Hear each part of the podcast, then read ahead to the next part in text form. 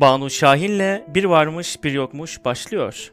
Herkesin evine döndüğü gün yazan Aslı Tohumcu, seslendiren Banu Şahin. Büyüdüğün bu şehirde yaşanmış çok acayip bir olay var biliyor musun çocuk? Benimki de soru elbette bilmiyorsun. Nereden bileceksin? Annenle babam pekala bilir aslında bu olayı. Hatta olayın baş kahramanlarından biri ya da diğeri bile olabilirler. Sorsan kesinlikle hatırlamayacaklardır tabii. Çünkü büyümek unutmaktır. Neyin önemli olduğunu karıştırmak, önemsiz şeylere kıymet vermektir. Lafı uzatmayayım. Böyle acıklı bir şeydir işte büyümek. Umarım sen daha güzel büyürsün annenle babandan. Umarım diyorum ama seninkilerden daha güzel büyüyeceğini biliyorum. Çünkü sen akıllı bir insansın çocuk. Şimdi işte sana o acayip olayın hikayesini anlatacağım. Bu hikayeyi sadece dinleyerek bile olsa asla unutmayacağından eminim. Sana güveniyorum çocuk. Sadece unutmayacağını değil, hayatın boyunca bu hikayenin özüne uygun davranacağına da güveniyorum. Şimdiden öyle davranıyor olabilirsin. Hatta belki birazdan dinleyeceğim bu hikayeyi binlerce kez hayal etmişsindir. Kim bilir? Sadece sen bilebilirsin çocuk. Bence sen ne kadar büyürsen büyü, neyin önemli olduğunu unutacak birine hiç benzemiyorsun. Çünkü sen bambaşka bir çocuksun çocuk, belli. Hazırsan başlıyorum anlatmaya. Pek acayip bir geceydi. Ancak acayiplik gecenin kendisinde değildi, hayır. Neyi kastettiğimi birazdan anlayacaksın çocuk, merak etme. Ne demiştim? Ha evet, pek acayip bir geceydi. Hatta gelmiş geçmiş en acayip gecelerden biri olabilirdi. Çünkü şehrin sokakları baştan aşağı insandan heykellerle donatılmış gibiydi. İşlek ya da tenha, dar veya geniş, eski ve yeni, eğri büğrü ya da düzgün, güzel hatta çirkin bütün sokakları böyleydi şehrin. Bildiğin etten kemikten insan heykellerle doluydu her yer. Kimseye kulak vermeden sadece kendilerini duyurmak için bağıra çağıra konuşurdu bu insanlar. Yolda yürürken birbirlerine omuz atar, otobüslerde oturmaya ihtiyaç duyanlara yer vermeyen, göz göre göre birbirlerinin sıralarını çalarlardı. En son model cep telefonlarından ya da tabletlerinden başka şey görmezdi gözleri. Ayna karşısında fotoğraflarda nasıl en havalı çıkacaklarına çalışmaktan, sosyal medyada ne kadar beğeni aldıklarını düşünmekten yorgun düşerlerdi. Tanıdık geldi mi bunlar sana çocuk? Şurada bir kitap evi mi kapanmış? Orada birileri denizi çöpe mi boğmuş? Falanca yerde tarihi bir bina mı yıkılacakmış? Filanca yerde birileri sokak köpeklerini mi zehirlemiş? Onlara ne? Yeni bir alışveriş merkezi açıldığı, şehrin bir yerlerine yeni bir site inşa edildiği, daha geniş ekranlı bir telefon ya da daha havalı bir araba piyasa çıktığı sürece böyle önemsiz şeyleri dert etmezlerdi. Yazık onlara çocuk. Sence de öyle değil mi? Hep yetişecek bir yerleri, hep sahip olmak istedikleri bir şeyler olurdu. İki adımlık yerlere gidecekleri yeni bir araba, bazı odalarını asla kullanmayacakları daha büyük bir ev, var olan çalıştığı halde son model bir cep telefonu, giyilmeyenler arasında yerini alacak yeni bir çift ayakkabı, bunları alabildikleri sürece dünyada olup bitenleri sorun etmezlerdi. Kendi keyifleri, istedikleri olsun yeterdi. Gerisi dertleri değildi. Bunlar zaten senin de bildiğin üzücü şeyler. Oysa anlatacağım hikaye şaşırtıcı olsa da üzücü ya da hüzünlü bir hikaye değil. İşte bundan emin olabilirsin. Elbette bazıları farklı düşünebilir, olabilir bu ama senden ya da benden iyi bilecek değiller. O yüzden rahat ol ve kendini şaşırmaya hatta sevinmeye hazırla çocuk. Şehrin sokakları insandan heykellerle dolu bir tuhaf sanatlar müzesini andırıyordu ya da buna benzer bir şey demiştim.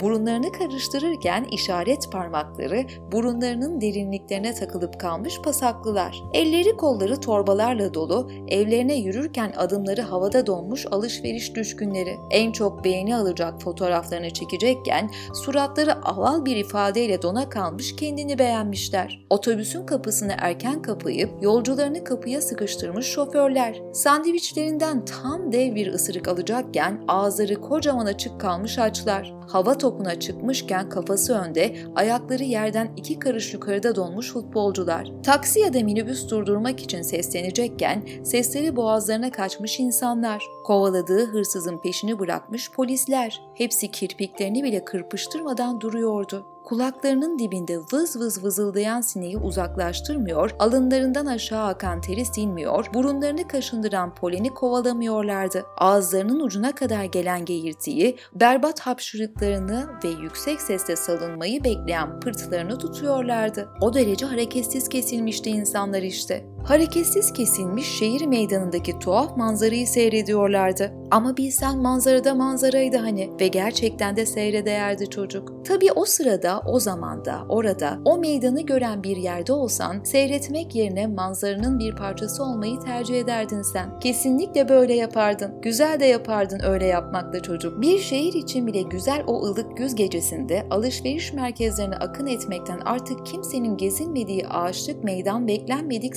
ziyaretçilerle doluydu. Ayın tatlı ışığı meydandan tek sıra halinde sessizce ve kararlılıkla geçen bu misafirleri keyifle aydınlatıyordu. Anne baba ve iki kızlarından oluşan bir gergedan ailesi, yeni doğan oğluyla birlikte bir anne ayı, iki gün önce saçma bir nedenle küsüşmüş karı koca zürafalar, birbirlerine kuyruklarından tutulmuş bir düzüne kadar ipek maymunu, karnı burnunda bir panterle kaygılı eşi, akraba olup olmadıklarını umursamayan beş kutup tilkisi. Bu liste grubu havadan takip eden yedi kadar tukan, ihtiyar bir baykuş ailesi, bir grup genç albatros, tüyleri boya paletine düşmüş gibi rengarenk altı papağan, birbirlerine neredeyse yapıştırılmışçasına sokulduklarından sayıları anlaşılmayan bir Hint bülbülü ailesi ve diğerleriyle uzayıp gidiyordu. Konvoyu ağzına kadar su doldurduğu küvete yerleştirdiği yavru foku çekçekle sürükleyen bir kız takip ediyordu. Kız elbette yalnız değildi. Onu sırasıyla annesini kaybetmiş yavru sakayı göğsünde yumuşakça pışpışlayan bir oğlan çocuğu ve heyecandan tir tir titreyen 5 kişilik sincap ailesini koluna astığı hasır sepette taşıyan bir kız çocuğu da kararlılıkla izliyordu. Bunlardan başka kuyruğu kesik bir sarmanla pati patiye yürüyen, sokağa atılmış kör bir golden, tempolu bir şekilde yürüyen bir başka kız çocuğu da vardı mesela. İçindeki iki yaşlı kaplumbağasıyla büyük bir akvaryumu düşürmeden taşımaya gayret eden biri kız, diğeri erkek çift yumurta ikizleri de. Bakımlı sarı saçlarını bukleleri arasına iki utangaç bukalemunu saklamış el kadar bir oğlan da. Eşlik ettiği fil ailesinin en küçüğünün hortumunda uyuklayan 20 aylık bir kız da. Boynuna sarılmış bebek orangutana şekerlemelerin zararlarından söz ederek anne orangutanın takdirini toplayan delikanlıdan da bahsetmesem olmaz. Çocukların yüzlerinde bugüne kadar hiç matematik problemi karşısında göstermedikleri bir ciddiyet ve doğru bir iş yapıyor olmanın güzelliği vardı. O yaşlarına kadar oynadıkları hiçbir korsancılık ya da uzaycılık oyunu, mahalleliği balkondan attıkları su balonlarıyla sırılsıklam etmeler, bir yengeç ya da gökkuşağı resmi çizmek bile bu kadar keyif vermemişti bu çocuklara. Hayvanların yüzlerine ise özgürlüğüne kavuşmak üzere olan bütün canlılarda görülecek bir telaş ve mutluluk vurmuştu çocuk. Şehir meydanından kesinlikle geçmemesi gereken bu hayvanlarla anne babalarının sözünden asla çıkmamaları gerektiği halde hayvanlara eşlik eden bu çocukları bütün şehir haliyle çıtını çıkarmadan izliyordu. Bu çocukların ya da hayvanların yüzlerindeki ifadelerin anlamlarını çözmekten, sohbetlerini anlamaktan elbette çok uzakta şehrin insanları. Memleketine kavuşmak için hiç sevmediği bir şey yapmak, hareket etmek zorunda kalan bu kalemunun ruh halini bilmelerine imkan yoktu. Geçen sene atılan taşlar yüzünden kardeşini kaybetmiş timsahın acısını ve korkusunu hissetmelerine de, timsahın yanındaki tavus kuşuna onları seyreden bu insanların kendisine de aynı şeyi yapıp yapmayacaklarını sorduğunu duyamazlardı. Kuyruğundaki tüyler kim bilir kimin salonunun duvarını süsleyen tavus kuşunun timsaha pek de cesaret veremediğini anlayamazlardı. Ya işte böyle çocuk. İnsan böyle bir durumda hayvanat bahçesinin alarma geçeceğini düşünür değil mi? Ama hayvanat bahçesi görevlileri kuş kafeslerinden genişçe bir tanesini kilitlediklerinden bunu yapmaları imkansızdı. Cep telefonları ve telsizleri de çoktan hayvanat bahçesindeki gölün dibini boyladığından konvoy şehir meydanına gelene dek kimsenin olaydan haberi olmamıştı.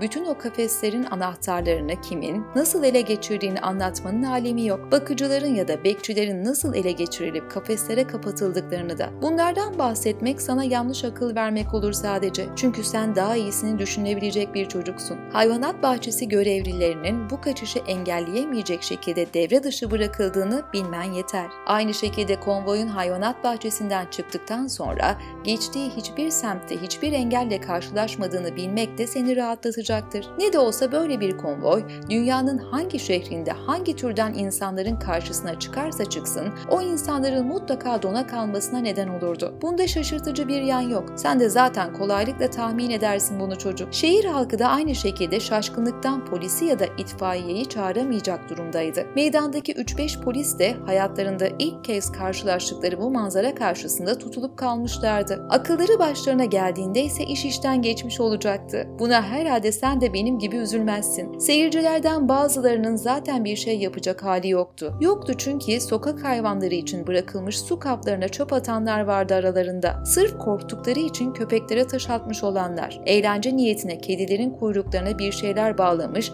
ya da buz gibi bir kış günü şu yavru kediyi denize atmış olanlar. Kuşlar konmasın diye balkon korkuluklarına demir çubuk takmış olanlar. Hayvanat bahçesine gittiklerinde kafeslerdeki hayvanları taşlayanlar. Sokak hayvanlarını besliyor diye komşusunu belediyeye şikayet edenler. Kanadı kırık bir kuşu umursamayıp ölüme terk etmiş olanlar da vardı o insandan heykeller arasında. Kaldırımda yer kaplıyor diye bir kedi evini çöpe atmış olanlar da. Bir köpeğin caddeye fırladığını gördükleri halde arabalarının frenine basmayanlar. Kuşlara sapanla taş atanlar, havai fişeklerin onlarca kuşu öldürdüğünü umursamadan kutlama yapanlar da. Bu hayvanları o kafeslerin ardına koymak için hiç çekinmeden avlayarak ailelerinden koparanlar. O kafeslerin bu hayvanlara yetip yetmediğini, memleketlerini özleyip özlemediklerini sormayanlar da. Yılan derisinden pahalı papuçlar giyenler, çantalar taşıyanlar, o koca koca sitelerin yapılması için kaç kuşun, sincabın ya da böceğin evsiz kaldığını umursamayanlar da. Bu sokakların daha doğrusu dünyanın aslında öncelikle hayvanların yuvası olduğunu düşünmeden büyüklük taslayanlar. Sence de acayip değil mi çocuk? Konvoydaki en küçük hayvanla bile göz göze gelmeye çekinenler bu insanlardı işte. O yüzden yavrularından biri çok uzak bir ülkedeki başka bir hayvanat bahçesine satılan anne pandanın da yüzüne bakamadılar. Küçücük bir kafese kapatıldığı için yemek yemeyi reddedip ölen kaplanın kocasının da, babası şehrin sıcağına dayanamadığı için ölen kutup ayısının kızının da, yalnızlıktan hasta düşen, neşesini bir türlü bulamayan penguenin de. Görgü tanıklarının sonradan hayretle belirteceği gibi konvoy kalabalığına rağmen çıt çıkarmadan geçti meydandan. Otoyola ulaşan son birkaç sokak ve caddeyi de açtıktan sonra adını çocuklar hariç kimsenin bilmediği ormana ulaştılar. Ormanın kıyısında nasıl vedalaşacaklarını düşünerek durduklarında tatlı, yumuşak bir yağmur yağmaya başladı. Gözyaşları yağmura karıştı. Zaten birbirlerinin ağladığını görmemiş gibi davrandılar. Yağmurla hafiften ıslanan çimenlerin hoş kokusu doldurdu hepsinin burnunu. Bir an ayrılacaklarını, birbirlerini bir daha göremeyeceklerini unuttular. Derken konvoyun en yaşlısı bir puhu akıl etti hasret çekmemek için ne yapabileceklerini.